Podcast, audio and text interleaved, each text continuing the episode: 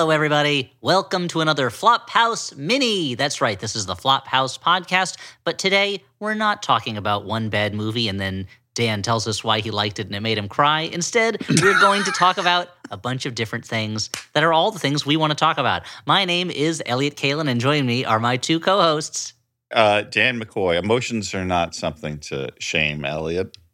Uh, and Stuart Wellington, I don't have anything else to add. I thought Elliott's was perfect. Mm. Thank you. I appreciate it. I want to mention before we get into the main body of the episode that today, the day this episode is released, if you're one of those Flophouse diehards who listens to the episodes the moment they drop, that today, Saturday, August 5th, tonight, we will be performing the first ever episode of Flop TV, our streaming television version of this Flophouse podcast. This is a kind of streamlined, visual, in your face podcast, TV program thing that's just I like watching at the on Probably TV show. overselling it. I don't It's know the how. most amazing thing in the world. Secrets of the pyramids revealed. We will cure scrofula if you have it. And so that is tonight. Uh, it is 9 p.m. Eastern, 6 p.m. Pacific. Tickets are available at theflophouse.simpletix.com. We're going to be talking about Beastmaster 2 Through the Portal of Time. It's an exciting movie. It has a portal of time and a Beastmaster in the same movie. And hey, if you can't make the show tonight, don't worry. If you buy a ticket, you have access to a recording of the show for two weeks, the exact amount of time that Arnold Schwarzenegger says he's going to be on Mars when he's trying to sneak onto Mars in Total Recall. Two weeks. Mhm, So that's yeah. theflophouse.simpletix.com. Join us tonight as Dan Stuart and I will be talking Beastmaster 2 through the portal of time. I'm going to be doing an original PowerPoint presentation. We're going to answer a couple questions from uh, from viewers. It's going to be a lot of fun, but you can watch it for two weeks afterwards if you buy a ticket. Season passes are, of course, available for our whole Flop TV season. Guys, do you have anything to add before we get to the main body of this mini? Uh, I just want to add that while there are visual elements, that presentation, there's some nice little video uh, uh, clips. uh Uh-huh. interspersed in. I would I wouldn't call it particularly visual or in your face. I don't want to set Mm, them it up will be for in people's. Okay, an as un- I, you're right. We should make our expectation. our basic Flophouse waiver is lower those standards. Take those Mm, standards and mhm. take them down low, low, low, low. They hit the Mhm. floor. Those standards, and the Mhm. standards will Uh-huh, also go be on. wearing boots with the fur and so forth. Mhm. Uh, wow. Okay. So Elliott said his piece. Dan has said his. I guess. Uh, what do I have to add? Uh, let's see. Well, guys, I I did I did some really heavy weightlifting yesterday, so my brain's a don't little I think fried. that's pertinent to the current Wait, so moment. when you but is it one of those things like like when you know when you pick up something heavy and you can feel your face tightening? yes. Like is it like that where you pulled something heavy and your brain had to give a little bit of extra oomph to get it to get you to lift it? Yeah, the the mind muscle connection, Elliott. Exactly. Oh, and someday my Yeah. we'll find it. The mind muscle connection. Uh, my I- yoga teacher, I was making a face, and she says, "Does that face help you do this?" And in my head, I'm wow. like, "Yeah, kind of a little bit." wow. no, I mean, she's Your yoga Get her teacher ass said, on, Your yoga teacher said, "Does your face hurt? Because it's killing me." Boom. get her on No, the was- podcast. I mean, you know, it, it, it's true. You're, you're supposed to relax and breathe through the yoga. You're not supposed to clinch up. But anyway, Elliott, I believe you're in the middle of introducing the show proper. Yes. Now I am the captain of this episode, and I am going to steer the ship. So let's see what happens. As everyone knows, a few weeks ago saw the release of one of the most miraculously mismatched movie pairings in one weekend of recent times: Barbie and Oppenheimer. Mm. Uh-huh. One film was the story of one of man's most physically and emotionally traumatizing inventions, and the other was about the atomic bomb. I knew where it was going. You knew where it was going. You, you saw it a mile away. The internet went crazy over this idea that two movies could be released on the same day, and there were all these articles online, one by our old pal Matt Singer, about how about other weekends in the past when two classic movies or big movies were both released. Like for instance, in 1984 when Gremlins and Ghostbusters came out the same weekend, a big weekend for the letter G, a very important weekend for the letter G uh, and adolescent fantasy. And for the letter EK, Elliott Kalan. Very much so. I mean, and the, I was about, uh, I think it was what summer '84, so I think I was two and a half years old at the time. But you Mm. better believe, if I'd been old enough to go to the movies, I would have gone. Eventually, both those movies played a very important part to me. But we're not going to be talking about Gremlins and Ghostbusters anymore on this episode because here's the thing: in the 1980s, so many movies were being released that multiple movies usually came out on the same day. And if anything, being shocked at two big movies coming out on the same day is more than anything, an indictment of how few movies are released to theaters currently and their tragic lack of variety. It's a serious issue, which I thought we'd explore in a fun way with a game I'm calling Watch Which. Welcome to Watch Okay. Which, everybody. It's a new game you guys are going to play. Watch Which is brought to you by John Montague, the fourth Earl of Sandwich, whether acting as First Lord of the Admiralty, plenipotentiary to the Congress of Breda, or member of the Hellfire Club. There's more to the fourth Earl of Sandwich than just inventing the sandwich. Learn about him, won't you? What was his mutant power? Uh, his mutant power was uh, the invention of foods. Oh, okay. Mm. Yeah, he could combine foods in ways that had never been done before. It's the same mutant power seen in the movie Ratatouille, for instance, and uh, and in kitchens Wait, everywhere. you know. Guys, am I a mutant? Yeah, I mean, maybe not as good a power to use against the X Men, but probably better just in life and in the Mhm. world. I mean, when you look at the actual Hellfire Club, the in the comics, not the actual Hellfire Hellfire Club that John Montague was a member of, but the comic book one, their powers Uh-huh. didn't really help them that much against the X Men. Wolverine alone took out most of them in the classic Dark Phoenix story. Uh, so if the if John Montague be like, "Hey, X Men, eat this, eat this, eat this," now they're all sluggish, their bellies are full, they can't fight Mhm. that well because they and they throw up because they're sick from fighting and eating at the same time. I think he could take those X Men down. hmm But they all had cool outfits, right? They dressed old timey, like I mean, well, he old-timey dressed old timey because it was old timey times. It was the actual 18th century, so that's why Oh, he dressed okay. that way. Okay. okay. What was Oh. their goal? Were they just kind of generally like like they just did bad things, or was this World like domination, world domination, dude. okay? Yeah. Because it always felt kind of like that. Maybe this was like a sex club. That then on the well, it is side That's also a sex club. villainy. Based on the outfits. Yeah. Yeah. Well, here, here's the thing. So it seems unrealistic that these characters who are already rich, powerful, and able to pull the levers of politics, commerce, everything from the shadows, it feels strange to believe that there's anything more that they would want and that they would go out of their way to cause trouble for themselves by calling attention to themselves. And yet, as we've seen, it's what rich people do every day. There's no amount of Constant. rich or power that you can have that doesn't that you don't want credit for, and it lead it maybe it leads you to try to hypnotize the Phoenix and thus unleash planet destroying power. Maybe it leads you to spend forty four billion dollars on a perfectly fine social media platform and then take everything that people liked about it and remove it. Destroy its only conceivable value, its uh, branding as a thing people know, and replace it with the letter X. I think is so a funny letter, a letter that indicates don't don't go in there. Yeah, it's a, the, the thing that I think is so funny is about. I mean, it, look, turns out Elon Musk is the real X Man.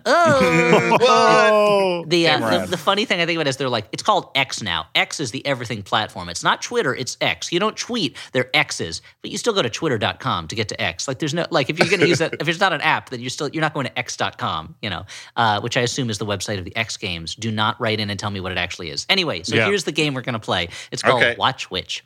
So in this game, I'm going to take you back to a few historic weekends in the 1980s when moviegoers had a tough choice to make about what new movie to watch. I'm going to assign a scenario about a date and time when these movies are coming out, and each of you will be assigned a movie, or actually, you'll pick a movie that you'll have to mm. convince me, the third member of the party, to watch rather than your opponent's movie. Now, we'll be taking turns with our opening statements and our rebuttals. For each one, you get an opening statement and a rebuttal, and then it can turn into an argument. That's fine. It's not a real debate. And you'll also take turns picking which movie you want to champion. Now, mm. here's the thing.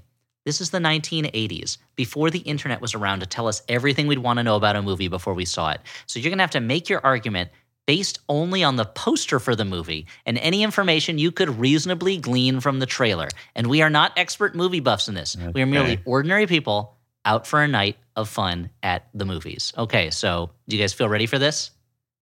Okay. Sure. So we're just like normal moviegoers, right? We're not yes, like you are normal el- elite moviegoers. moviegoers Mhm. like Dan over here or uh Yeah. I don't know. My our friend John who sees every movie like we have to That's that's the way I think of myself as an elite movie. an elite level. I mean, you do see every movie. My- you see all of them. Yeah, that makes me elite. My sedentary movie centered lifestyle. Mhm. You're one of those damn elitists that are making things hard for normal, everyday, salt of the earth moviegoers by ruining our Mhm. movies. Anyway, Mhm. so guys, are you ready for? There's going to be two rounds. Are you ready for the first one of round one? We're going to have two rounds in the middle. Round one, then of Two course rounds, our ad okay. sponsor break, and then the rest. And I'm going to have to share my screen every now and then. This might get a little uh, clumsy. So, Alex, please feel free to cut out any dead air that results. Okay. Uh-huh. but don't lose all the gold. Don't lose the gold. Yeah, there's already been so much of it. Oh boy, Mhm. what am I doing, guys? Alex, if there's some tin in there though, or some pewter, you can feel free to snip that right out. Just take it. Yeah, we don't need that. Or pyrite, fool's gold. It's Mhm. also called. Yeah, or Uh-huh. pyrex, the uh, the Mhm. glass that, that that you can use that you make baking uh, dishes out of. Alex, if the sound to the movie Fool's Gold is in this episode, please cut it out because we do not have the rights to that. Don't Please remove rights. it. Please remove it. Yeah, we would get sued. Okay, guys. Number one, the date is July. Wait, wait, 5th. wait, wait, wait, wait, wait. Do you think at one point when they're naming the movie Fool's Gold, they're like, let's call this bitch Pyrite? I have to assume that was the working title. Pi- Pirates of the Caribbean. How about that? Uh, That would have yeah, been yeah, pretty Ah, good. actually- Pyrites actually- of Penzance. Uh-huh. And uh, they were like, nobody knows what pyrite is. We'll call it fool's gold. And the writers were like, grumble, grumble, grumble. And the I'm executives were taking like, my name off of this. we're geniuses. And then the movie, I don't know how it did. Maybe it was a big hit. I, I don't guess think if it you want to alienate our strong geologist following, Mhm.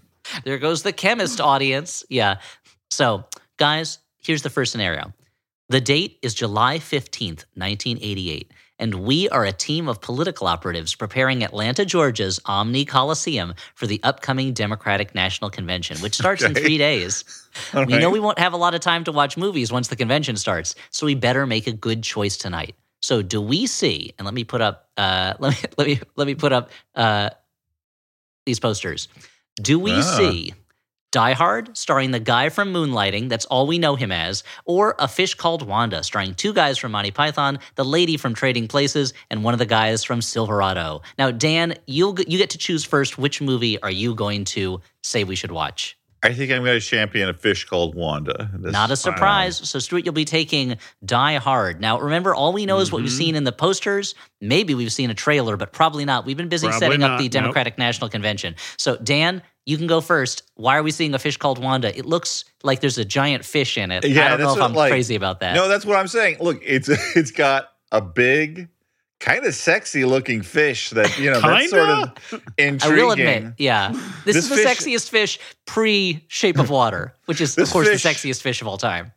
Uh, this reminds me. Uh, I got the very important note that maybe we should describe visual things when we have them. We got a lineup of of five people. Hmm Uh, one well, of them four John, people and a, and a giant fish. yeah, one of them is John you. Cleese. One is the giant fish lady. One is Jamie Lee Curtis, Kevin Kline, and of course Michael Palin. And uh, they are. uh, It's a police lineup. So this fish has committed some sort of crime. I want to know what kind of crime a sexy lady fish uh, committed. Also, Kevin Kline, We all love him from Pyrites of Penzance. Um, so yep. there's that. Uh, Michael Palin seems to have been uh, beaten up, maybe by the fish. Who who doesn't want to see that? Mhm. So you're And, really uh, leaning hard on the fish, which I understand. The well, titular you know, character. I mean, you know, John Cleese also, uh, you know, obviously hilarious. Remember, we're saying this in the past where John Mhm. Cleese hasn't proved himself to be an irritant on Twitter and is just a beloved figure in the comedy world. Uh, and uh, now, keep in mind, we're not we're not comedy snobs like in real life. We are three political operatives in I'm the Atlanta saying, area. Yeah, but if we were political operatives setting up for the Democratic National Convention, maybe we don't like what John Cleese has been saying today in 2020. But we don't. But we don't know anything about that. That's my point. What are you arguing No, I'm, against? I'm saying, we I'm saying don't we might know not that. even be. We might not even be aware of John Cleese's past work. You can't. You might be aware. What are you talking about? you can't say that. That's fair. Okay. Well, you you utter, made a utter fabrication. You've made a strong argument that we should see what this sexy fish lady did. Maybe she beat up Michael Palin. Uh, Stuart, okay, take this other movie, Die Hard. Now, this is the guy from Sure. Moonlighting. There's a lot Yep. of text on this poster, and yeah, there's I a don't know ton if of I want text, to which read. is. I want well, to see the- a movie. the text is very helpful, I think, in this case, because if you see the movie is called Die Hard and it stars Bruce Willis, as you mentioned, is from uh, Moonlighting. Uh, he appears to be much larger than an exploding building that he is uh, standing next to, and he is yeah, from this shocked. from this poster, I'm assuming that he's a giant man who maybe accidentally bumped into this building and is like, "Oh, what did I do?" This picture, uh, this picture, this poster is in black and white except for the title. Very cool. Looks like a war metal album cover, an album that probably is made by dudes with sketchy politics. Now, Bruce Willis's head takes up a large chunk of the poster, and then next to his head is the what we will later find out is the Nakatomi Plaza building, which which has uh, police spotlights on it, and the roof of this building is, is exploding. Elliot, why aren't you taking him to task for bringing that in? I was just about to. I was waiting for his sentence to finish. Two things. One, we don't know it's Nakatomi Plaza. We don't know what this building is. And two, we don't know that those are police searchlights. Those could be movie premiere searchlights, or to Mm. be honest, those could be tentacles coming out of the building. We don't know because we haven't seen the movie. Uh, okay, so uh, it appears that the uh, the the roof of the building is exploding, or maybe that's like a blob. It's really hard to tell. ejaculating. Yeah, Yeah. It could be a movie about an ejaculating movie, uh, ejaculating movie, It about an does- ejaculating it- building. does feel a little bit like when they designed this poster, they're already like, let's make it easy for somebody to make a porno version of this movie poster. And what would that what would that be called? Uh, I mean, I feel like it would. You don't have to change the don't have to name. change It would be hard. Die Hard On, I think, or something yeah, like that's that. you could say Die Hard on or Dick Hard. Yeah, Guy sure. Hard. Mhm. Guy Hard is good. Yeah. Guy Hard. Yeah, that actually that works really well. Okay, Yeah. so uh, let's see. Tagline up at the top: It could be called stories. of- Die, die Shart, and it's a very specific type of porno finish. Mhm. Okay. So the uh, tagline at the top: forty stories of sheer adventure with an exclamation point. I feel like that's that should be selling us already. I don't Yeah. want to watch an anthology movie of 40 Okay, so stories. Stuart. That's a it good just point. doesn't work. It's a It good tried rebuttal. it before. Yeah, But that uh, exclamation point is pulling me in because you'll notice a fish called Wanda. The tagline is a new comedy about sex, murder, and seafood with a period at the end. That period seems a little passive aggressive to me. I don't like that. Mhm. Now, uh, we also, as you mentioned, there's a ton of text here. It says, Yeah. High above the city of LA, a team of terrorists have seized a building, taken hostages, and declared war. Not accurate, but that's fine. One man has managed to escape. Dot, dot, dot. An off duty cop hiding somewhere inside. He's alone, tired. Dot, dot, dot. And the only chance anyone has got. I'm glad it has two the only chance anyone has got.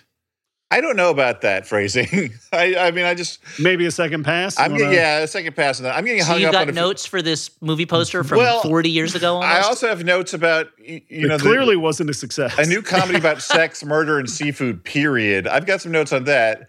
There's no need for a period. This is not a full sentence. It's just a it's a tagline and it's not a sentence. So don't and put every that period word except and, the first letter is capitalized also. And you know what? There's no Oxford comma, and if anything should have an Oxford comma, it's. Uh, I mean, maybe I guess John Cleese was in the Cambridge foot footlights, so he was against the Oxford comma because they were. Mhm. Uh, he liked the, the Cambridge. rivals. He liked the Cambridge period, which you put at the end of non exactly.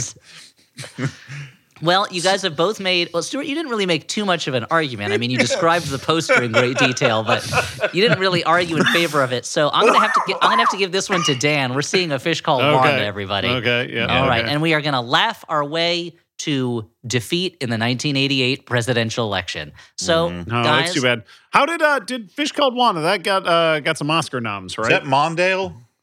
That was uh, 88 Well- was Mondale. Well, no, no. Uh, 84 was Mondale. 88 was Dukakis versus Okay. Bush.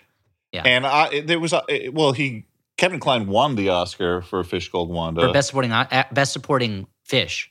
yeah, and uh he was up against Alan Rickman, right, from Die Hard. we can only assume. We can only assume. Yeah, we can only assume. All right, guys. Now we've got uh, six more scenarios, so I guess I got to speed things up. This is our Hmm. second scenario. The date is December 13th, 1985. Only two days earlier, a bomb sent by a mysterious figure who is starting to be known as the Unabomber took the life of an innocent victim.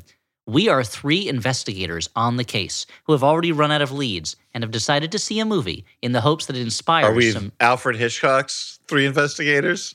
We are not. We are Okay, real police sorry. detectives involved in a real case, and I am, in, if anything, disgusted at your, at your, at your Jupiter making light of it. Pete and uh, Pete Crenshaw and whoever the third one was. I've Anyway. never been familiar with these characters. Okay. uh, but uh, okay, so we need some new leads on the case. So, do we go to which movie are we going to see? Jewel of the Nile or A Chorus Line, the movie? Both came out the same weekend, December 13th, 1985.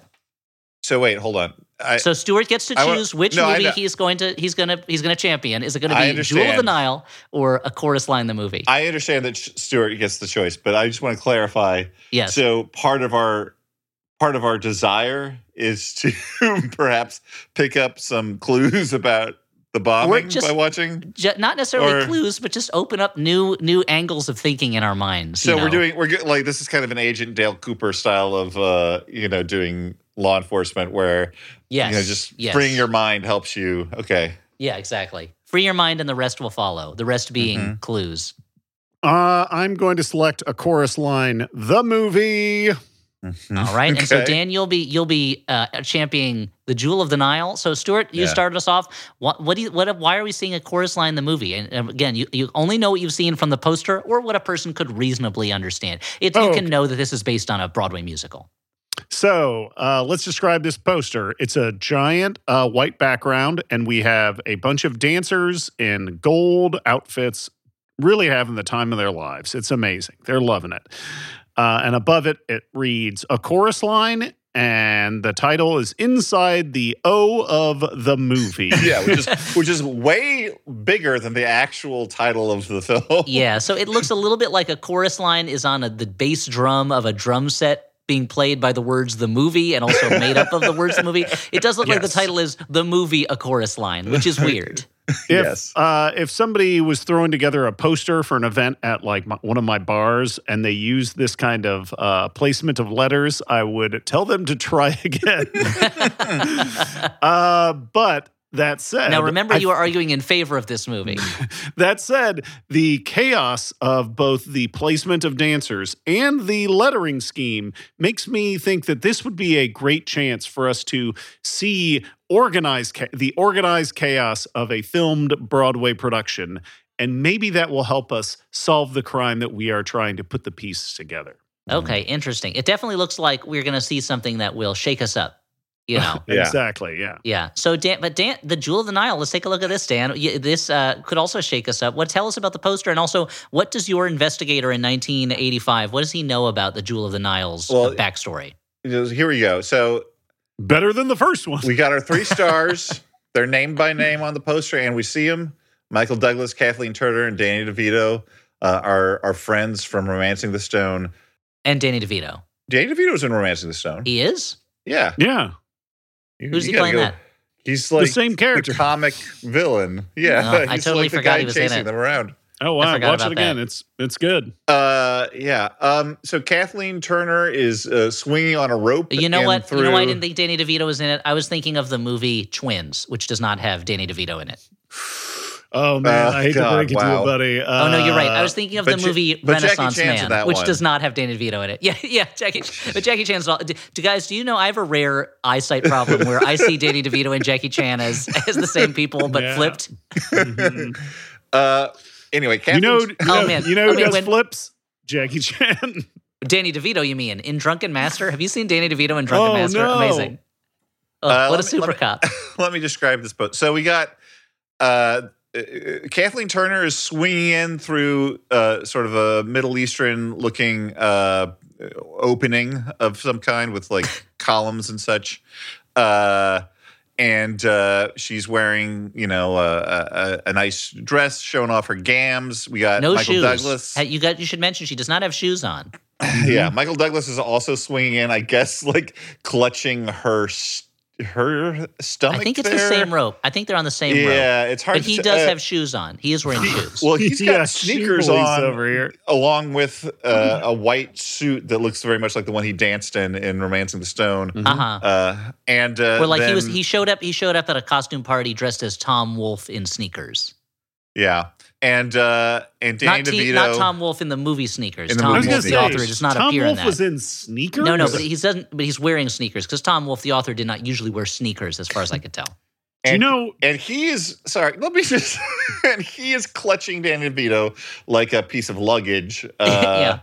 Who is looking up at them like, oh, and he's wearing uh, like a turban, and there's a bunch of uh, you know people on camels and stuff in the background. so Michael Douglas is either pulling Danny DeVito by the back of his pants, or his hand is just shoved into Danny DeVito's butt and is using that Mhm. as a handle.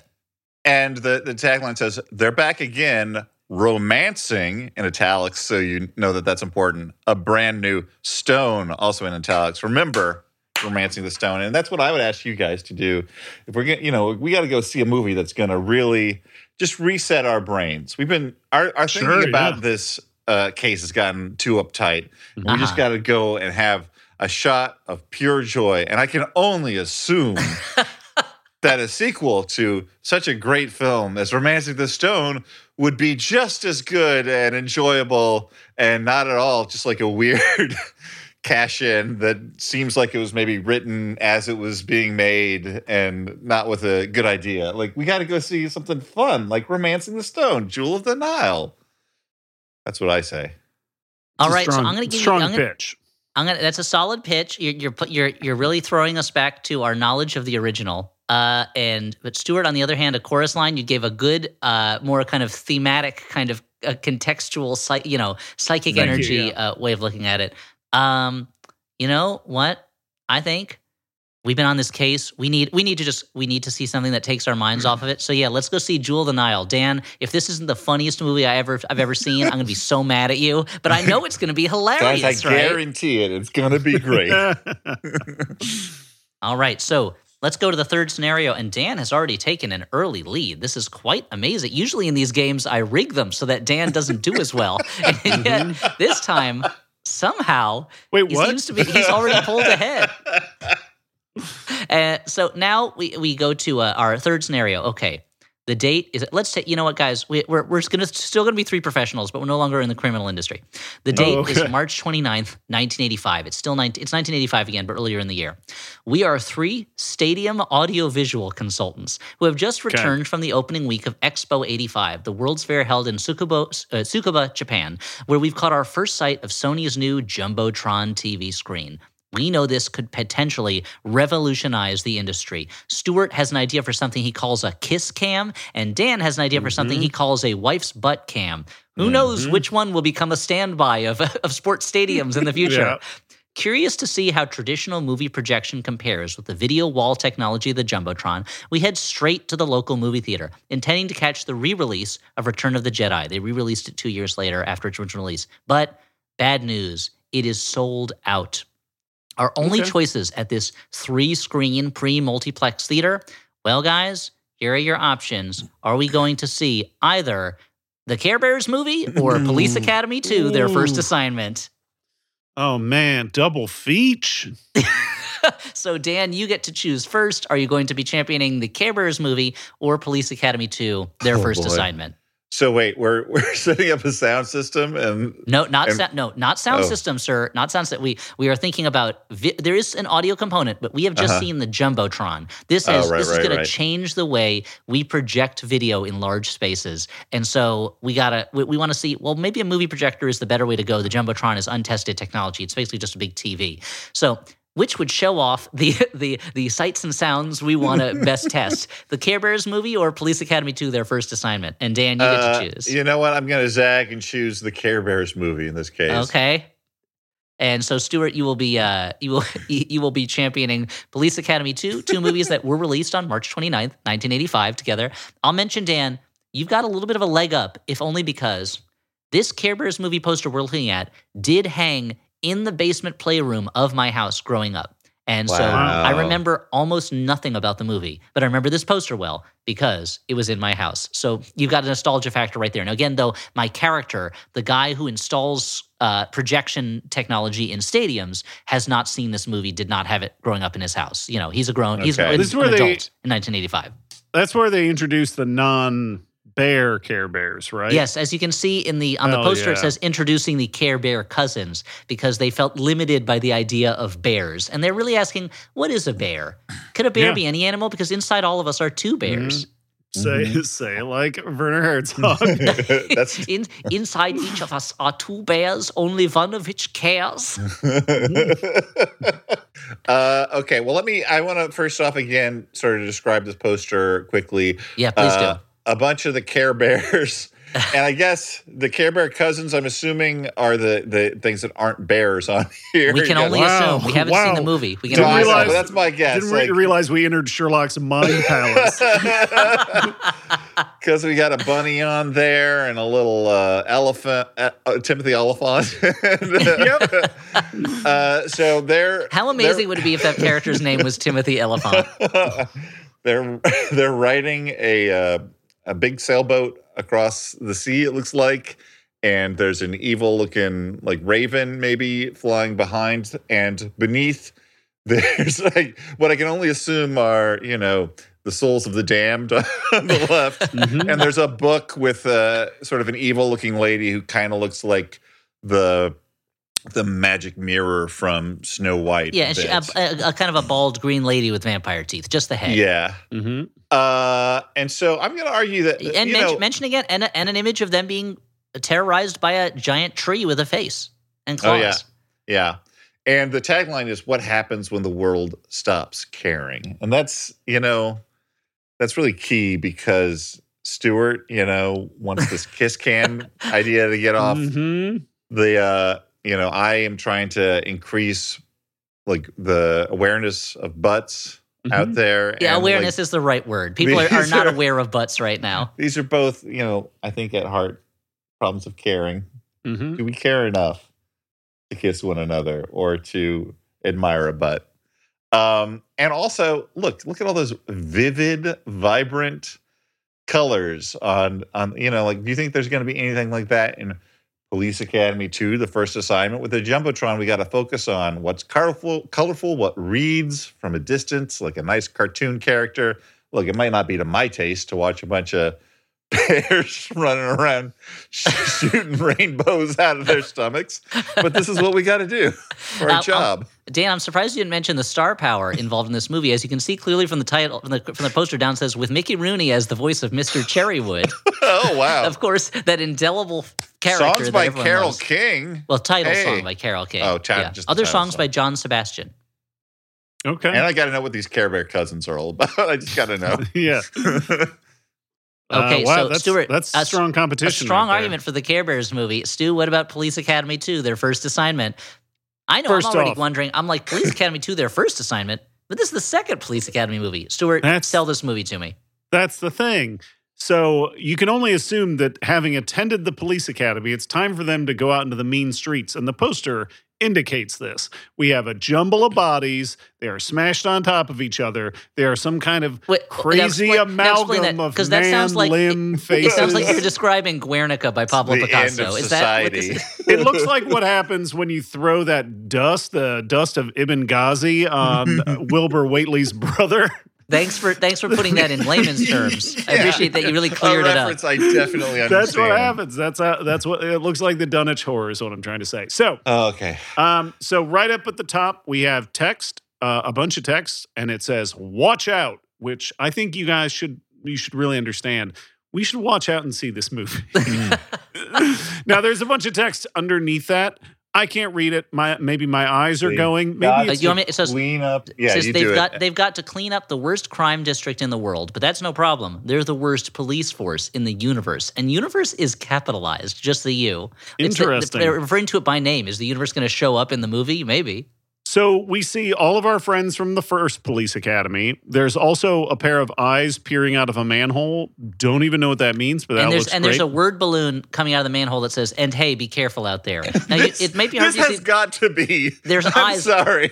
There's eyes all over. There's eyes looking out of a mailbox, eyes looking out of doorways. There's eyes everywhere. But Dan, you were saying there's got to be what? I mean, this is got, this has got to be some sort of late addition to this poster. These eyes like look so tacked on, and the, the, the word balloon definitely like it's a a blue word balloon with like just typewriter letters clumsily put. It reminds there. me so much. I've talked about this on the Flophouse before. One of my favorite print ads of all time. The ad for was it Bringing Down the House with Queen Latifah, where uh, they Mm-hmm. the, this was late into its run, and Eugene Levy's line "You got me straight tripping, boo" was the hit of America. And so they had taken the normal print ad for this movie and they put a word balloon over Eugene Levy's head that said "You got me straight tripping, boo," just to be like. This is the movie where he says it. Everybody, do not get mixed up. If you want to hear him say that, you got to see this Don't movie. This it is the one. twisted. It it really feels like this has to have been added though. Like they're like, oh, there's a bunch of cops on here. Do people are people gonna know this is a comedy? Stick some eyes in a word balloon. Real quick, real there. quick. If anyone who's listening owns the original painting of this poster, let us know if these were added afterwards. It looks. Do you guys think this is a Drew Struzan? It might be, or it might just It- be a Struzan style. Yeah, yeah, that's what it looks like. So already, I mean, a this looks amazing. um, Struz-esque. and I don't think I don't think any other movie can promise the jumble of characters, limbs that you could, and will really Just test the limits. Look of at the number big of screen guns experience. sticking out of that. They're all holding guns, and the guns are huge. Yeah, it really Mhm. speaks to our overfunded police. How many guns are on this police academy? Luckily, after this movie was released, they changed things Mhm. and uh, Yeah. they took all their money away. Um, okay, Now, so I- I- here's something. Here's a detail you guys might not have noticed is that I think it's to show that they are dumb and they're go and they're they're not following the rules. There are, nor- are enormous arrows on the street that are pointing in the opposite direction of the way that the Oh, characters yeah. are walking, and it's like. What street looks like that? What street has a huge has huge It has arrows wa- pointed on it? Warning arrows. Sorry, neighborhood too dangerous. They're not Follow turn arrows, arrows. to They're just leave. going. There's no curb. They're just going, or there's no end of the street. They're just going right down the block all the way. Just exit this way arrows. Yeah. it's it's weird. But you know what? It is a I'll Drew Struzan poster because I see a signature on it. This Guys, poster has layers. We've got Struzan. Hit the button. We Yay! got one. Wait, wait, wait, wait. That Ghostbusters song. Real big problem with a real bad local ghost. Cleaning up the town. Drew Struzan. oh man, man, the whole gang's there. What I, I I can't believe I even have to make this argument. You look at this poster, you got to see this movie. So I've got got to the figure decision. out So what so far, I'm, The whole I gotta gang. say, I'm not really sold on either of these movies right now. So I'm gonna give you guys each a lightning round. Okay, Uh huh. D- uh, you've each got. I'm gonna set a timer for this. Dan, you've got 10 seconds. To, to tell me why we should go see uh, the uh, the Care Bears movie, Stuart. I'm going to give you 15 seconds just because again you haven't given me an argument so much as you've described the poster. so Dan and go 10 seconds.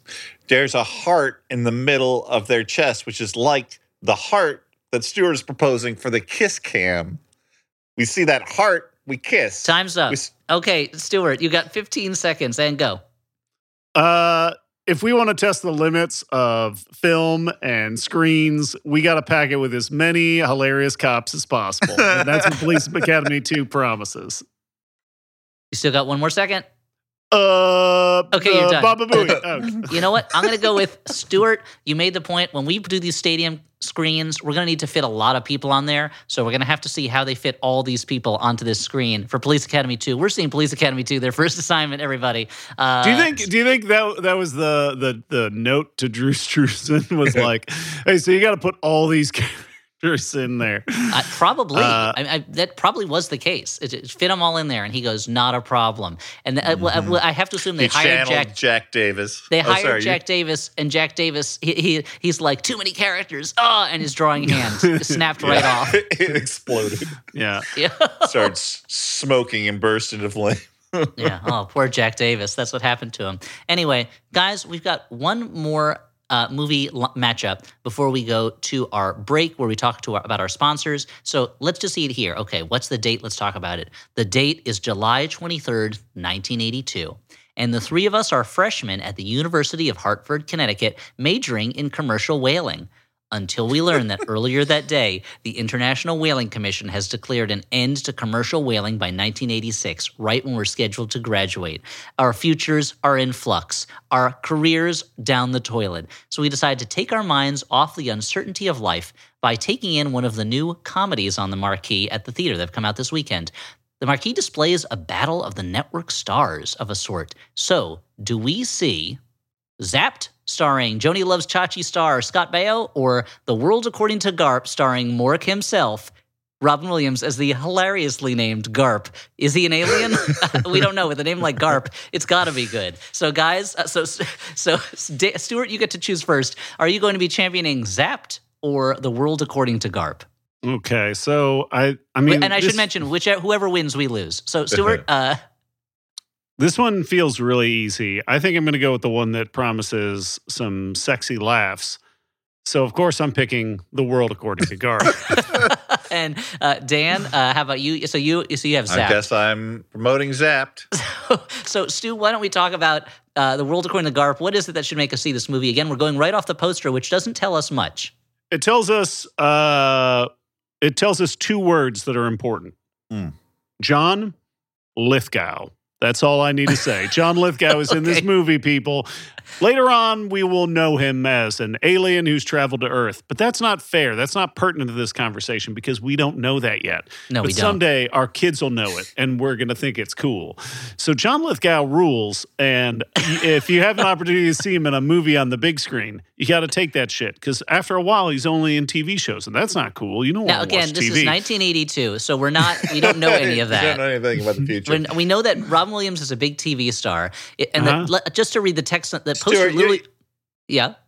no, I just like Stuart. You absolutely have to describe the world's most boring poster for the audience right now. okay, so the title it, it very much looks like uh, a guy looking at a uh, a restaurant marquee. It says it says the world according to, and then in much larger, more fanciful letters, gar- garp. Garp. Yeah, Um, just garp. just a huge italic garp. And then we have we have a two tone uh, rendition of Robin Williams who is staring up into uh, at this loving font at this title. He's amazed at it. He, he can't get enough of this name. Garp. That's a name. Uh, and then the text reads: Robin Williams is Garp, the most human being you'll ever meet. Hmm. Uh, So and even right the there, tagline tells you nothing about it what's happening you in this movie. It's also placed in a weird place. Does and there's a ton of negative space on this poster, so just like it, it really breathes. Like there's a ton of space here oh for you to fill with imagining John Lithgow running across the screen. Yeah, this looks like kind of like I don't know a really early Evite or something. Like it, it Yes. looks like yeah, they're inviting you to the movie The World According to Garp. Yeah. Uh, it does look like they someone was challenged to make a poster with as little poster in it as they as they could. Like they, they brought in some kind of haiku master to just boil it down to the essence of a poster. So yeah, it looks, so- it looks great. It, it promises that it is based on a novel by John Irving, but you'll have to watch the movie to see if that's true. Well, so interesting. So you're saying posters be can't lying. be trusted all the time. Not Sometimes always. a poster's trying to trick you. Uh huh. I feel like quite often horror movies trick me into thinking people are in the movie that are not in the movie. Uh, that's fair. So, but you're saying when the credit comes up on screen based on the novel by John Irving, then a huge not might might come up Mhm. right Very- afterwards. quite possibly. Okay, so Uh, that's uh, so uh, that's the world according. There's not much more to say about it other than Stuart. What uh, you again? You only described the poster. You haven't given me much of an argument other than that. well, look, Uh, John, I have John repeatedly- Lithgow- And then John which, by Lithgow the being way, in it. Yeah. Again, it's John Lithgow. I I know this is a lo- losing So you're saying we should John but- Lithgow see the world according Yes. to Garp? Yes. Dan, don't help your opponent because Dan, it's your turn. Why are we? Why should we not see the world according Wait, to Garp? Wait, am I Why should- pronouncing? Am I pronouncing his name wrong? Uh, yeah, he. I I've seen him say before a couple times that it's John Lithgow, and everyone says Lithgow. So I don't think Tell him to come on the podcast. We'll talk it out. yeah, Yeah, we'll, we'll figure it it out. out. Also, I should mention we were pronouncing the title wrong. It's actually called The World According to Garp. that makes sense. That's why he's laughing. Yeah, he's like, that's a silly name for me to have. Can you believe it? I mean, this this, this poster really is selling a lot on just the idea that a man could be named Garp. like what? It feels Uh. like so. It feels like in the old days when they'd be like, "We made the poster already. Now you have to make the movie. It has to have a snake, a dungeon, and a busty lady in it." And it's like, "We made the poster. We know Robin Williams needs to be in the movie, and he has to be called Garp. Otherwise, we don't know anything about it." John Irving, write a novel that'll fit this poster. Uh, okay, well, he's called Garp, right? Yeah, and the world is according to him. Okay, so. What does that mean? You figure it out. You're the author of the Cider House rules. Get out of here. Do your work, and so forth Uh, and and and uh, and then John Irving goes, I- "I'll have to say a prayer." Owen Meany, please help me through this. I need your help. you mean Simon Birch? now, why did they call that movie Simon Birch? Dan, you have to tell me. Why did they call that movie Simon? Birch? I don't know. I mean that that's an I believe that's another character in a prayer for Owen Meany, right? That's the main character's. I actual believe. I mean, it would be weird for them to name the movie after a character from a different story. It is. It if is it was like it was like we made this movie a prayer for Owen Meany, let's call it Paul Bunyan and Babe his blue ox. Doesn't it? I It's mean- not helpful. I'll be honest. Neither the title "A Prayer for Owen Meany" nor the title Simon Birch is going to get me running to the theater. But of the two of them, Simon Birch is so much more boring. It Yeah. tells you nothing. Mhm. Um. Anyway, Like like a certain movie about a warlord of Mars, in which they decided to take that part out of the title. the cool part. The cool part, Yeah. it just A named guy his named name. John Carter. I gotta see this. Wait, you mean Jimmy Carter? I'm confused. I got to have my questions answered in the movie theater. Take me to the multiplex. And yeah, Jimmy Carter was walking by the theater. and He went, "Well, that's my that's not my name. Let me go. Let me see." yeah. That, Yeah, that that's fellow looks like me One with ticket the they space sold armor. to former President Carter. Okay, let me talk a little bit And then about he's Zach. sitting when he's sitting through the movie, and he's like, he's like, "Well, I, I've never been on Mars. This is some other guy. I'm sorry. This hold on. This is my mistake. I apologize, sir." I only like movies that speak directly to my own experience. Mhm. Um, so okay, the, the the scenario is we're depressed that we can no longer And then be wait, and then wait, and then and then and Oh. then Jimmy Carter walks outside and he sees an ad for Planters Peanuts with Mr. Peanut, and he goes, "They've learned how to wear clothes and hats." ah, Uh-huh, yeah, yeah. Soon they'll be coming after me for all ah, my I've killed so many of them. Uh, Oh, I'm, yeah, a, he I'm a, sees, he, I've committed poster for the peanut genocide. Sees a poster for the movie "The House That Jack Built," and he's like, "But my name's Jimmy." I do build houses. Yeah. Lars von Trier, okay. Uh, so wait, hold on. We're sad that we can no longer kill Mm, Lars whales. von Trier. Looking at my Latin, that means Lars von Three R. so so so we're sad that we can't be whalers. We want to Okay, get cheered yeah, up. yeah. We're gonna go see a comedy. The world according to Garp. It's not giving us much to go off of except for John Lithgow, a man whose name we're probably mispronouncing. Yeah, well, that's tell what me, I wanted to. So tell me about this poster for Zapped, and then tell me why we should go see it. that's why I wanted to sell Zapped. So there's these. Uh, there's two, these two gentlemen leering. That's a stretch. yeah, I would call. I guess what they're doing is not very gentlemanly. Uh, No, ever, got if ever I've seen two guys who could be described as blokes or lads, this seems like it. Yeah. Well, these two lads are Scott Baio and Willie Aames, as the top of the poster says, and they are poking their heads through a window of a classroom and leering. And uh, you know, uh, Scott Baio seems to be using some sort of hand power to uh, lift the skirt of a woman. We don't see her face. Now, we uh, should because mention- that we should mention humanize her. We should mention here there's, there's little lightning bolts coming out that represent telekinesis because all of us can use hand power to lift a skirt. One, we choose not to because Mm-hmm. it's assault, and two, it's just grabbing the skirt and pulling it up. But he's doing it with his mind rather than his hands. To- Well, we don't know use his- that. we don't know that, Elliot. I'm just going. This is why I was careful about the way I was saying it. Okay, so you're saying Uh, it's possible he might. This is the split second after he flips the skirt up with his hand. there's some, there's something going on with his hand that is causing the skirt to go up. And again, as I was saying, uh, the skirt of this woman, we don't see her face. That would humanize her as a person. We see her her luscious gams uh, and, and high heels and hose.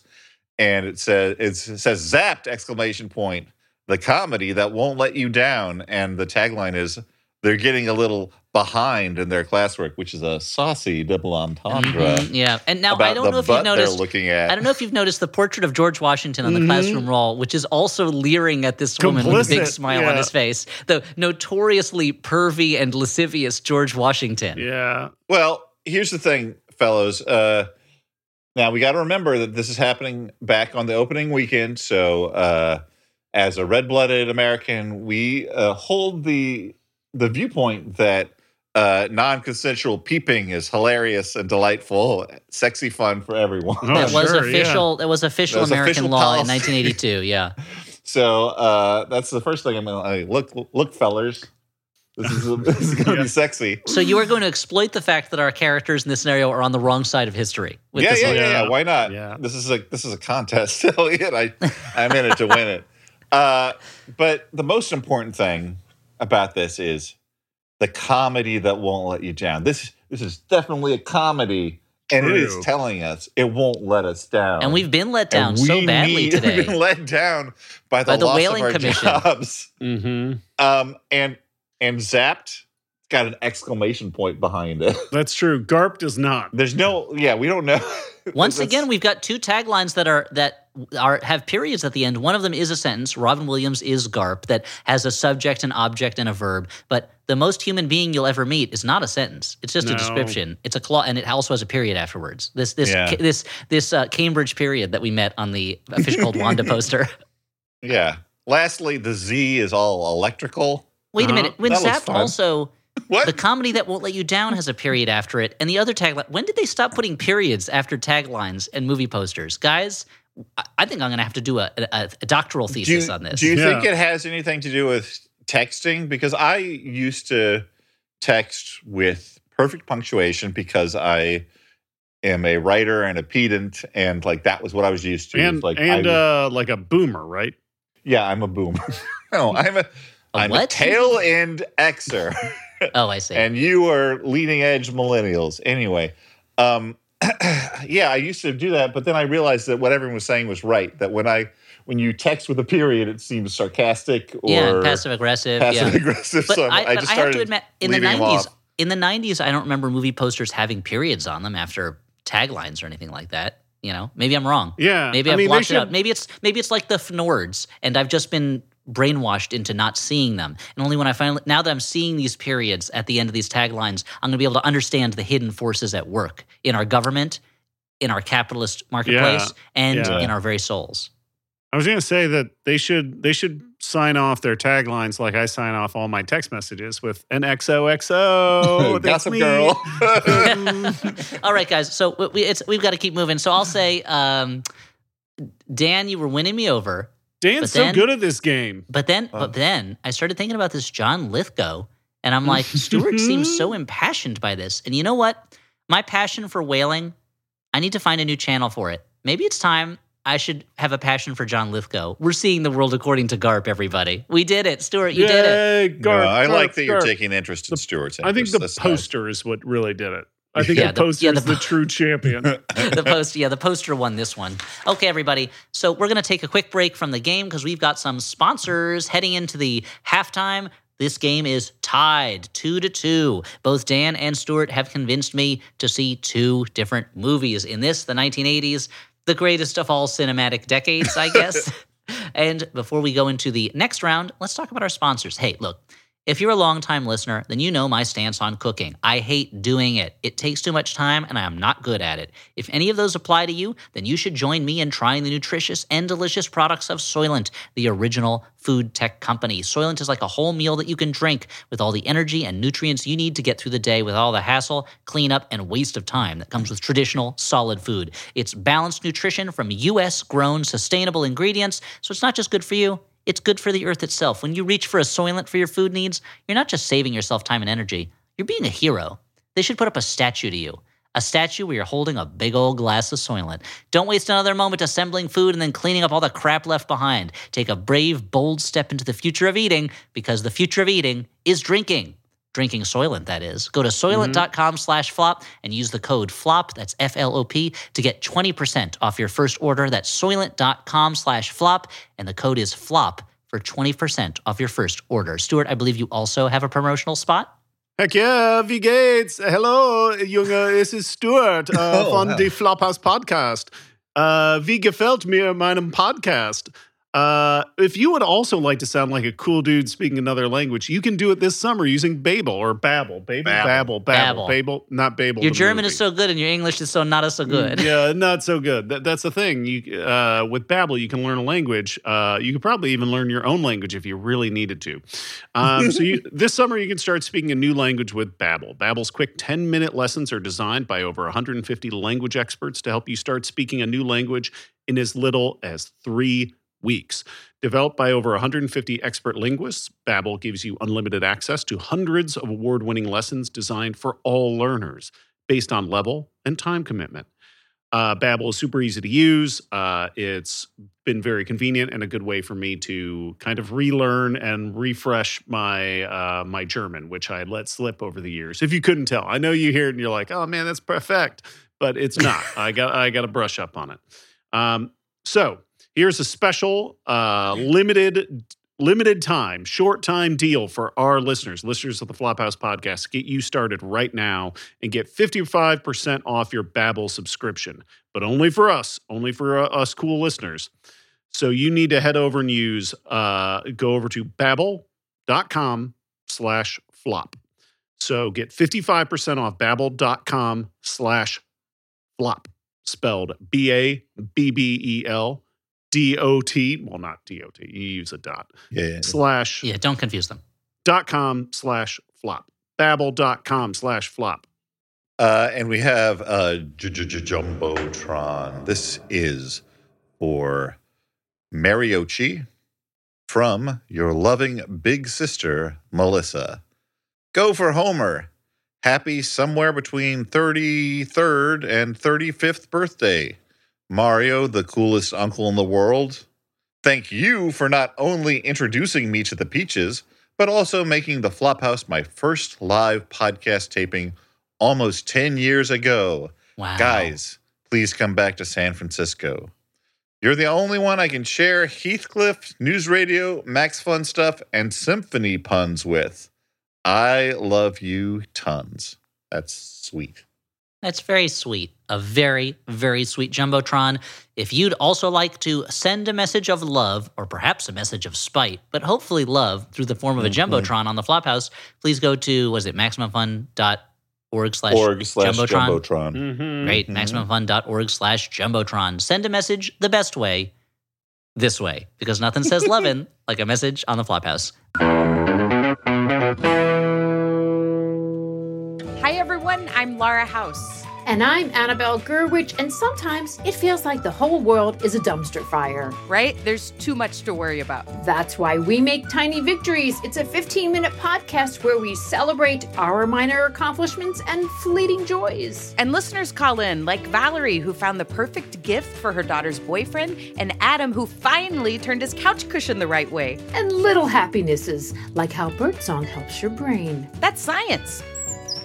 So join us in Not Freaking Out for 15 minutes a week. That's Tiny Victories with Annabelle and Laura, Mondays on Maximum Fun. Whew! It's a tiny victory just to make a network promo. Honestly. Are you tired of being picked on for only wanting to talk about your cat at parties? Do you feel as though your friends don't understand the depth of love you have for your guinea pig? When you look around a room of people, do you wonder if they know sloths only have to eat one leaf a month? Have you ever dumped someone for saying they're just not an animal person? Us too. She's Alexis B. Preston, She's Ella McLeod. and we host Comfort Creatures, the show where you can't talk about your pets too much, animal trivia is our love language, and dragons are just as real as dinosaurs. Tune in to Comfort Creatures every Thursday on Maximum Fun. Okay, guys, you ready for round two of Watch Which, the only game show brought to you by John Montagu, the fourth Earl of Sandwich. Yay. Okay, Stuart, I'm so glad you gave us a little taste of Deutsch uh, in, the, in your in your Babel spot because guess what? The date is December 15th, 1989, and we are three citizens of the former German Democratic Republic, more colloquially, colloquially referred to as East Germany. It's Yeah. been only a little more than a month since the fall of the Berlin Wall, and we are still drunk on our new Nach freedoms. der Wende, yeah. Yeah, finally taking the opportunity to travel to the West, which we have fantasized about for so long, eager to learn if it is truly an ally or an opponent, we arrive in the United States of America and decide to sample the free speech expressed through the United States' newly released movies. So, as we, I guess we've just checked into our hotel, now we're going to the movies. Are we going, we have two options. Are we going to see Look Who's Talking Too or The Wizard, starring Fred Savage? Now, uh, Stuart. Who gets to pick first? Oh, now Dan gets to pick first because you picked first last time. So Dan, Yeah. are you you- again? You are a citizen of East Germany. Uh, you are now experiencing Western freedom and democracy for the first time. Are you seeing Look Who's Talking? Should we see Look Who's Talking Too or The Wizard? Uh, I'll go with the wizard. Okay, Stu, you've got an uphill battle. Look Who's I Talking To. We'll take Look Who's Talking Too. I like that you said that as if it was a choice and not just you being left with the thing that was left. Uh, Dan, go first. And uh, will I give extra points for a period specific accent? Maybe. Uh, which one is it, Kameraden? What are we seeing? Uh, I don't think I can do that. Oh, Uh, shut I'm up. sorry. I'm sorry for not playing your little reindeer games. Uh, uh, so this, uh, It's so this- funny. Rudolph wanted to play the reindeer games and we wouldn't let him. We want you to play them and you don't want to. It's like you can't always get what you want, but sometimes Yeah. reindeer gets what he needs, you know? Uh, yeah. So, Now, in- do, do you need me to read what- you the text on this on the poster of the wizard, Dan? Yeah, it's got. A, I mean, I can read it, but it's a little small. If you can read Okay, the. so it says they're on a cross country adventure to the world's greatest video championship. But for these three, it's more than a game. Dot dot dot. It's the chance of a lifetime. And there are periods after both of these, but they are full sentences. So let's not take Mhm. any points off for that. Yeah, and okay, so the wizard is in uh, sort of this block pixel lettering. It's in green on uh, a pink background, so it really Very pops. detailed description. Very detailed It really description. pops. It's being. Uh, it looks I'll like mention that your experience with video games is non-existent. Yeah. Uh, well, so it's got this uh, this one this guy kid and this late lady kid. what are they called? Boy and a girl holding an- another uh, kid up who has shades and he's got his hands up in a, a triumphant demeanor. Power Um, pose. And uh, Fred Savage, Savage in bright green across the top. Uh, only star to get that kind of treatment. Um, and you you've look at the bottom. Beau Bridges and Christian Slater do not get above the title billing. They Yeah. are only in the in the credit block at the bottom. and not the uh, not even uh, not also the soon to be uh, in, in- indie star uh, Jenny Lewis, uh, the second lead of the anyway, No name Um, on the on the poster. Yeah. no name at all. Yeah, and things are shooting out of these people. It looks like like uh, a jet plane.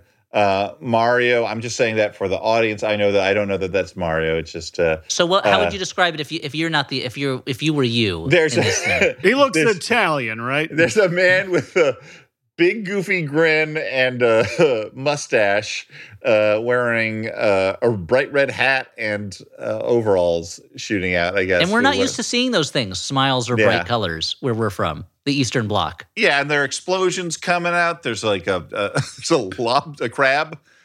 there's a snake. There's a devil guy, uh, and that's what I want to get into because like this poster screams excitement. It's bright colors. It's explosions. It's things shooting out of the back towards you, out you know wherever you're looking at this poster. Sure, three kids on a on a road. That part is less exciting.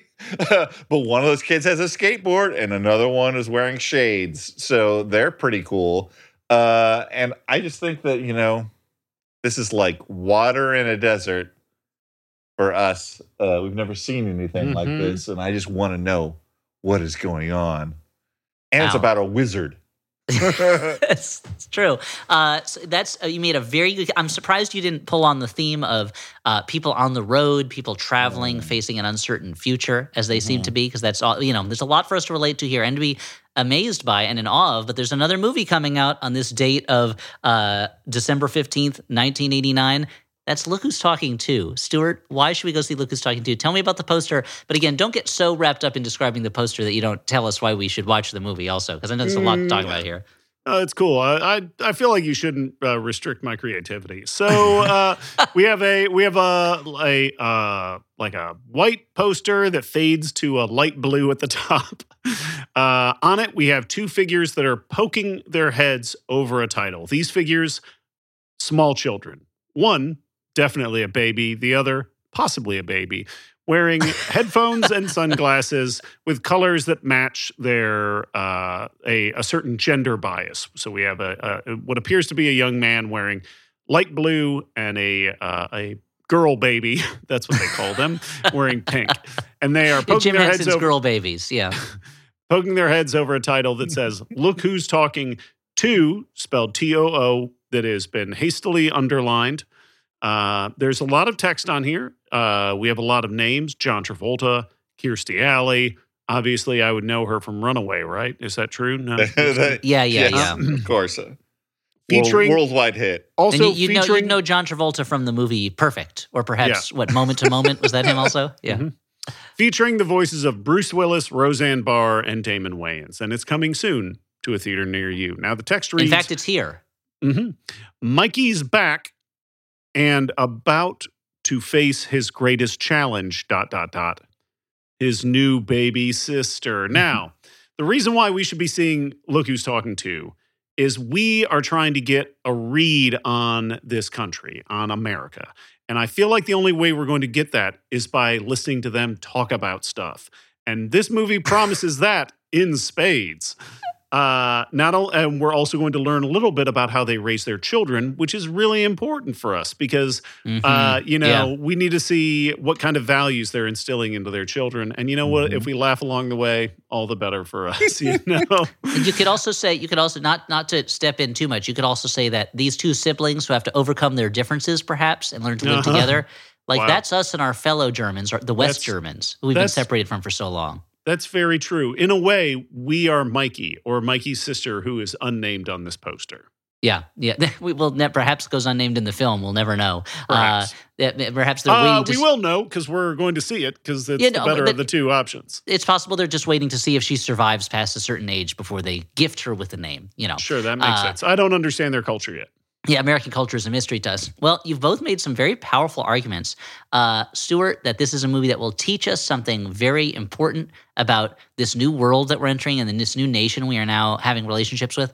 Uh, Dan, uh, that this movie has a bunch of weird shit flying at us, and it's or a shisa, I guess we would say, and it's uh, it's pretty Yeah. overwhelming. It's I think I'm gonna call this one a draw. Stuart, you hit me in the heart and the head. Dan, you hit me in the funny bone and the excitement bone. Uh, so I'm going to call this a Oh, tie. man. you both win. We're seeing a double feature of the wizard and look who's talking too. Now imagine, imagine if you all. I Imagine am- that.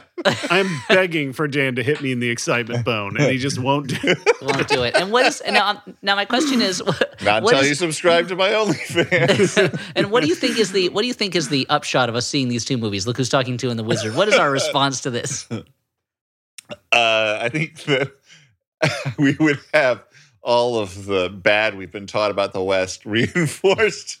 Possibly, And we would yeah. Return back home. We return back home. We go. They have access to something called a power glove. We we must work on our military now.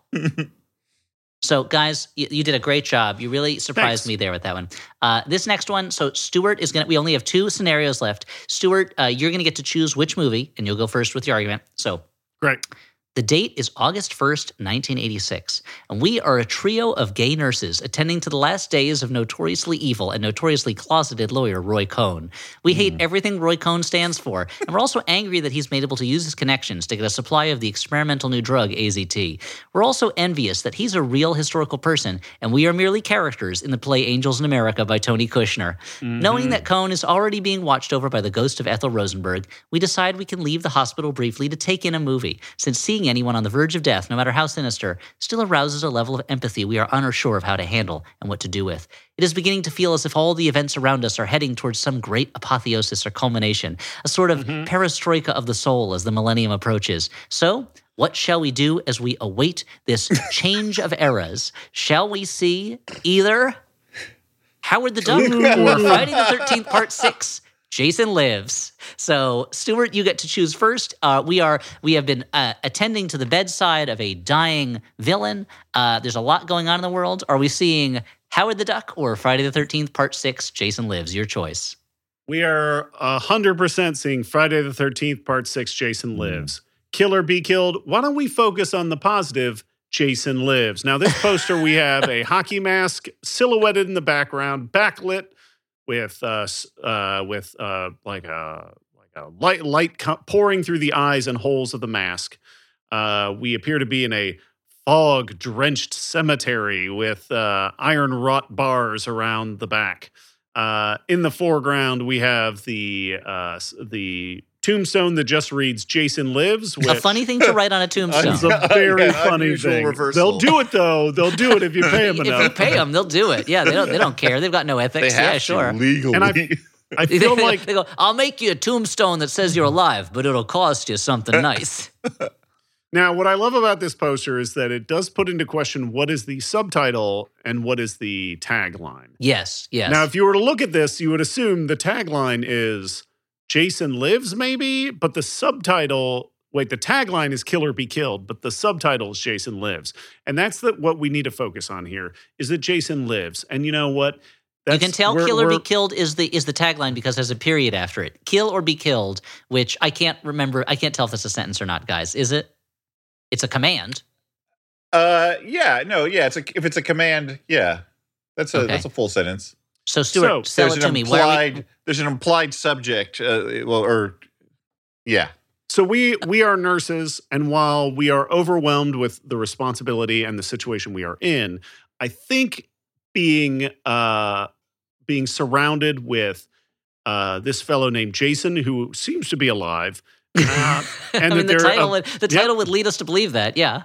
Um, but then the movie also promises that there's going to be killing. I mean, we are going to learn all about the human experience here, uh, where we begin, where we end, um, and that there's hope, potentially hope for us after death when we see a tagline like Jason Lives written on a tombstone.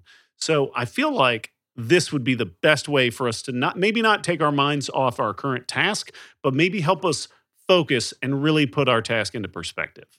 Wow, Mhm. that is that's a strong argument. That's a beautiful argument. and I want to thank, Thank you, you. for that. That is the greatest argument anyone has ever made for seeing Friday the Thirteenth Part Six. Jason lives. hmm Now, Okay. Dan. Uh, now it's up to you to to defeat him. Tell us why should we not see that movie and instead see Howard the Duck?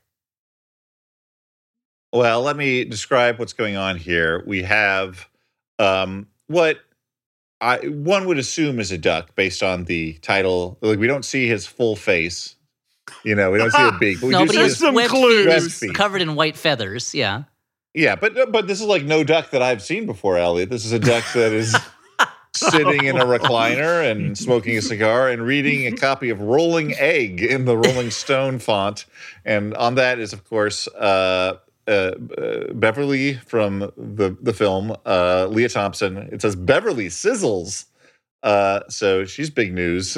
I like the other article listed is whatever happened to Quack, which doesn't make sense. I don't know what that's supposed to be a joke on. It says, yeah, Howard the Duck in uh, sort of Howard is in sort of Superman-y uh, letters, and the duck is in wackier letters. hmm And it says more adventure than humanly possible. And at the top it says trapped in a world he never made. And Which genuinely, I like that tagline.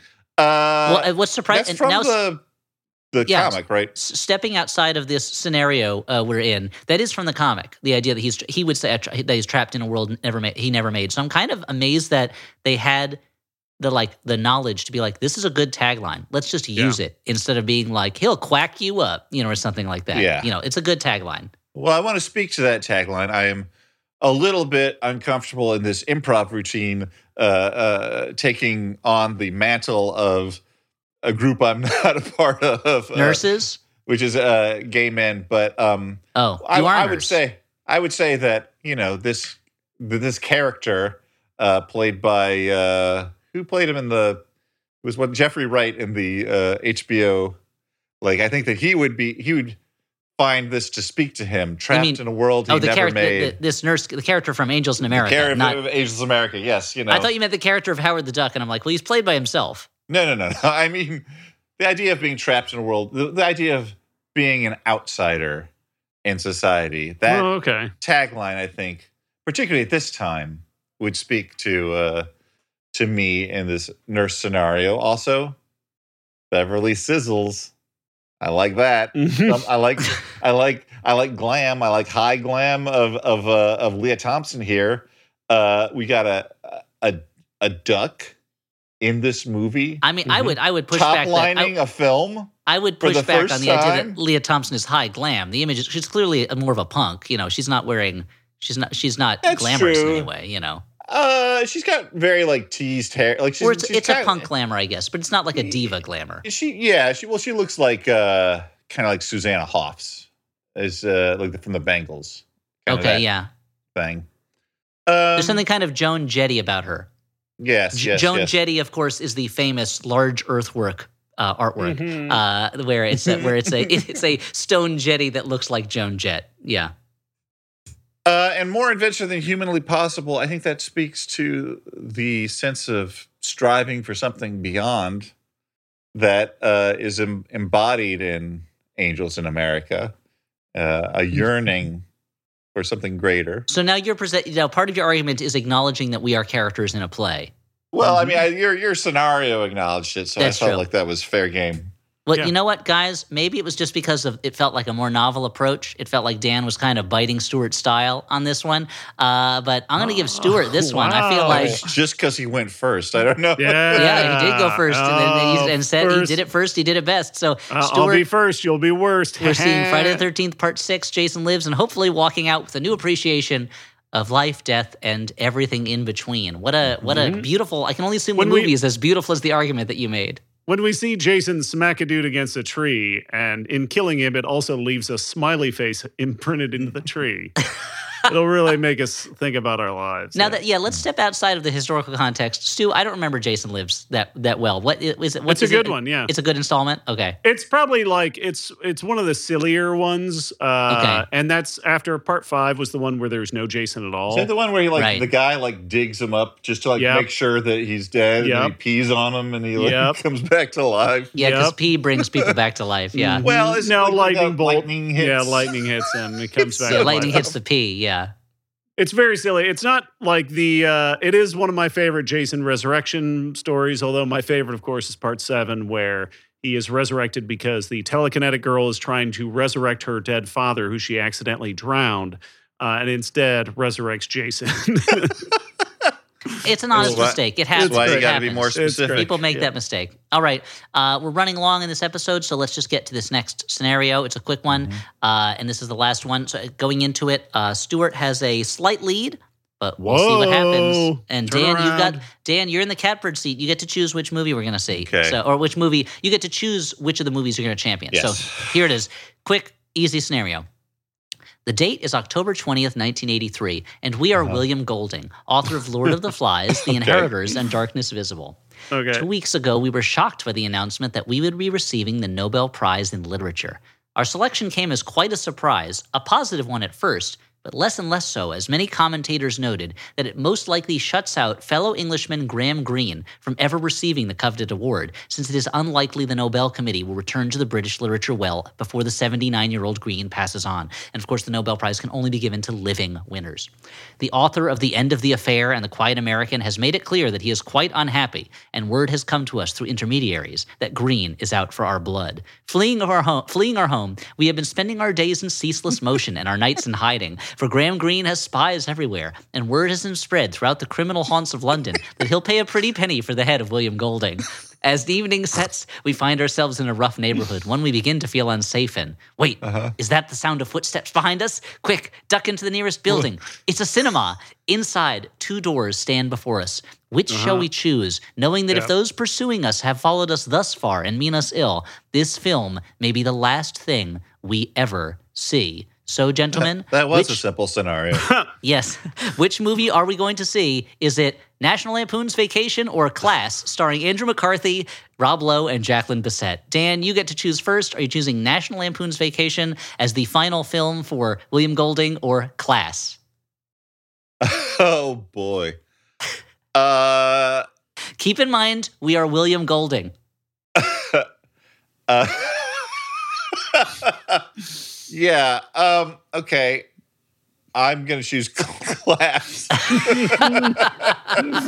Okay, interesting. Okay. And so, Stuart, you will be arguing the case of National Lampoon's Vacation. Dan, you Yep. go first. Why should we? T- why the, let's imagine these posters are on the wa- are on the doors ahead of Yeah. us. Why are we going through the door with the class poster? Tell us so, about it, okay, first uh, I will describe. Um, we have uh, three people sitting on a love seat, uh, kind of a an older, uh, classier love seat, and uh, Rob Lowe is fully dressed. Uh, to the far left, as we face it, uh, Jacqueline Bisset is in kind of a, a robe. It looks like revealing a lot of her cleavage. She's in like a and sexy gown, and, and Rob Lowe is in a private school uniform. Yes, right? yes. And Mhm. Andrew McCarthy is fully nude, but for the private school tie that he still has around his neck. Mhm. And now I want you to. So this is not a paint. This is not a photograph. This is This is a a painting. painting. right? I want you to talk for a moment about the quality of the portraiture in this painting. Uh, I would say Andrew McCarthy Andrew McCarthy immediately is the recognizable. best. Yes, yeah. I immediately was like, Jacqueline Bisset. I don't actually remember what she looks like well enough to speak to, but Rob Lowe. It took me a moment to be like, that's Rob Lowe. And Andrew Uh, McCarthy has a real goofy look on his face. Yeah, he Mhm. does. Unlike Lowe normal, looks like a he's super serious. Figure of himself. And so, and, and Dan, re, we we only have a few moments. So, Yeah. may, do we have time to even read the text on the poster? I I, mean, it guess says- we'll have to. I'll just it says the good news is Jonathan is having his first affair. The bad news is she's his roommate's mother. Class. Uh, and you know what? Here's the here, you know it's a two pronged argument. True pronged. Those prongs are true. Uh, Now, and, and I'll mention, I'll mention these movies did not come out on the same day in the United States, but they were released the same weekend in England. I- where Okay, William Golding I was on the run you, from yeah, I Grand Prix trusted agents. you, respect your attention to detail. Yeah. Um, I on the while on the run, I think William Gold Golding, me, I'm taken in by number one, class. Mhm. I like class. I'm a classy Nobel guy. Prize winner, sure, yeah. Nobel Prize winner. Number two, pri- private school. I'm I'm in Mhm. England. Uh, they call it public school over there. Makes no sense, but uh, but oh, I uh, didn't that know would he- Dave appeal to me. Sims was on this podcast. and he and yeah, and he did. Yeah, if only he was here to tell us about England. And uh, the it, also he is perhaps one of the uh, greatest chroniclers of the savagery of uh, private school children uh, with his novel Lord of the, his classic true, that's novel true, Lord of of the course. Flies. Yeah. So this is a real Lord of the Flies situation Yes. where instead of And- becoming and- violent towards each other, they have become sexually aggressive towards their mothers. I guess. Yeah. Well, and number three, the the last point that goes through my mind is, I might die. This looks really horny, and I just need to before I go see a real horny movie. So, so you're so this is so Dan is William Golding, Nobel Prize winning author. He's on the run for his life. He says, "If I'm gonna die, let me die rubbing it out in a theater." To Mm-hmm. uh, to a private school student having sex with Jacqueline Bisset. Uh, and I have nothing left to lose. yeah. nothing left to lose. I might as well live my bucket list dream. Uh, okay, Dan, a solid argument for William Golding to go see Class. Stuart, the ball's in your court. Why should he see National Lampoon's Vacation? National Lampoon's Vacation. Now, this poster promises untold adventure and excitement. Now, it is a it is lusciously painted, Mhm. uh, almost fantasy Boris Vallejo backdrop. Uh, center uh, centered is Chevy Chase ripping out of his shirt, holding up uh, some luggage and brandishing a tennis racket as if it were Excalibur itself. And clinging to his legs are his, uh, what we will learn is his daughter and his wife. I don't think that's correct. His No? daughter is not clinging to him that way. I believe the second woman is Christie Brinkley. Oh, that's Christie Brinkley? yeah. Okay. Back again somehow. Um, and Beverly D'Angelo, uh, who, uh, were, while they clearly scaled up uh, Chevy Chase's hotness here, I feel like they had to tone down Beverly D'Angelo. She's incredible. Um, okay, so tagline Every summer, Chevy Chase takes his family on a little trip. This year, he went too far. Now, What I like que- about this is the question implies is that- Yeah, exactly. Yes, Stuart, you continue. Yeah. Chevy Chase plays himself, apparently. That's what I love is they're like, look, let's not even let's not even waste time with a character name. Like, we just call him Chevy Chase. Um, and me, William Golding, I am trying to escape, like physically, Mhm. literally. Maybe it's time to escape mentally as well and go on a little adventure into this land of Narnia that is National Lampoon's Vacation.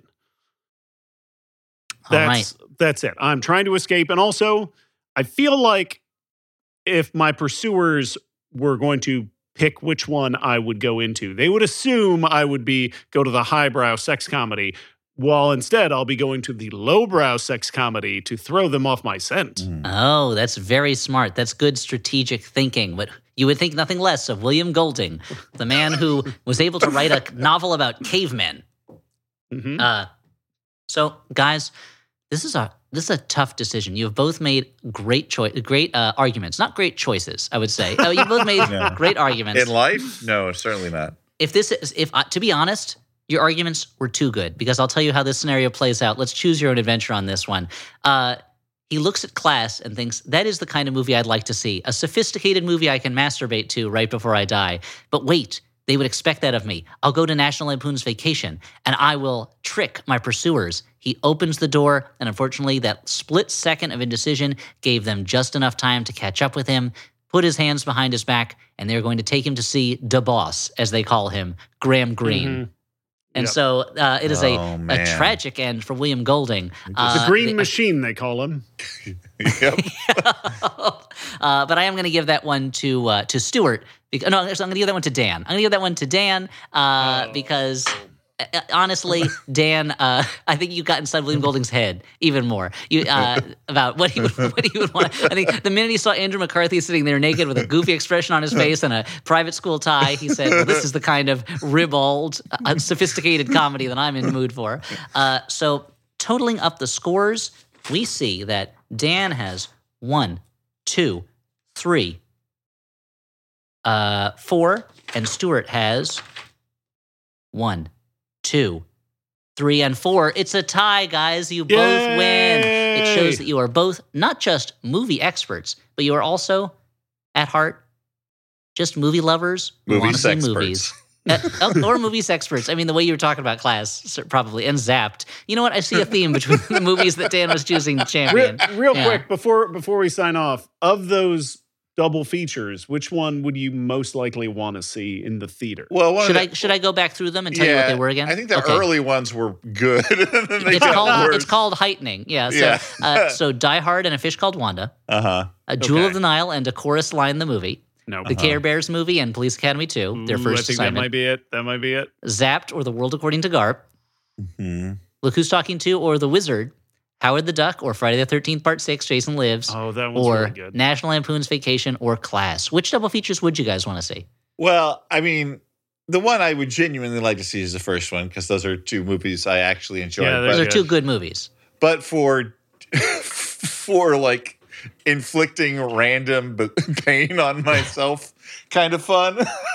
Yeah. I think I would go with Care Bear, Care Bears and Police That's a good. That's a That's the, the strong masochistic showing. side of yourself. Yeah. Yeah. And Stuart, what about you? What would you go see? I mean, it's tough because in a way, isn't Bobcat Goldthwait the real Care Bear cousin? Sure. Oh, he's a Uh, cat, so yeah, he's an animal. Sure. yeah. Uh, yeah. It's either. I mean, it's probably Howard the Duck and Jason Lives. Although I've seen Yeah. this movie so many times. That was a close one, but I think I'm going to go with Jewel of the Nile and a chorus line the movie because I've honestly never seen either of them. And they, I mean, chorus line the movie I've seen little bits of, but it and it kind of baffles me a little bit. And so, but I'm I'm like I can't even imagine what what these movies are going to be like in a way. I would say that like like as much as I made fun of Jewel of the Nile, like and it's bad, like especially compared to Romance of the Stone. There's like fun stuff in it. Even I'm like sure, they, they, yeah. they both like that and Chorus Line. I think would be both good as very much like snapshots of the types of movies Yeah. that existed at that time. And now, what double feature would you like to see the least of these of these ones? Because I know I'll say for me, it's Zapped and The World According to Garp. Those are two movies that just don't- don't seem appealing to me. Yeah, I, I, I, I might watch one of those individually, or like, I mean, there's certain say- scenes from one of them that you would watch. I just, I You'd just- wear out the tape in those, just those segments. Yeah. I think that as a double feature, that would be too much whiplash to watch those two movies together. No, I think it's the look who's talking too the wizard. I Mm. think I couldn't Oh, do it. Yeah. And take I think it. they'd yeah. be too boring. You'd be so mad at you're like the Power Glove was never that good. it was never that good. Like that's not how you play Super Mario Brothers three. Ah, Mhm, God. Yeah, yeah. You guys, Well- you guys know me too well. Mm-hmm. Yeah. Well, thanks, Dan and Stuart, for playing this game. Thanks, listeners, for listening to this. I know this was a long mini, but I hope you enjoyed the quest we went on. I would like to thank our editor slash producer. Uh, Alex Smith, he's on the internet as Howell Dawdy. Uh, listen to his podcast, Fast Track, where he and a guest make up a song right on the spur of the moment. We did one, and it was a great, fun episode, and I think the song came out really cool. Uh, we are a Maximum Fun podcast. Please check out the other podcasts at MaximumFun.org. And hey, if you got some extra time on your hands and you feel like helping us out a little to get our name out there in the world, if you enjoyed this little trip through movie history, why not leave a review for us, a positive one, thank you, on the podcast app of your choice so that other people can find out about the podcast and Dan and I can continue to pay our bills during this strike. Uh, we appreciate it. Thank you so much, guys. Do you have any final words before I end this uh, installment? No, this was a fun one, Elliott. Let's do it again sometime. Let's do it again sometime. How about do right it again now? sometime. Oh, okay, no, welcome to the Flophouse round. Mini. My name's Elliott Kalan. We're going to play a little game. Fade Alex, out the audio Stop me slowly. before I kill again. So in this one, we're going to talk about the 1930s. Two movies that Oh, came out at the same time in the 1930s. Okay, what characters are we playing, Game Master?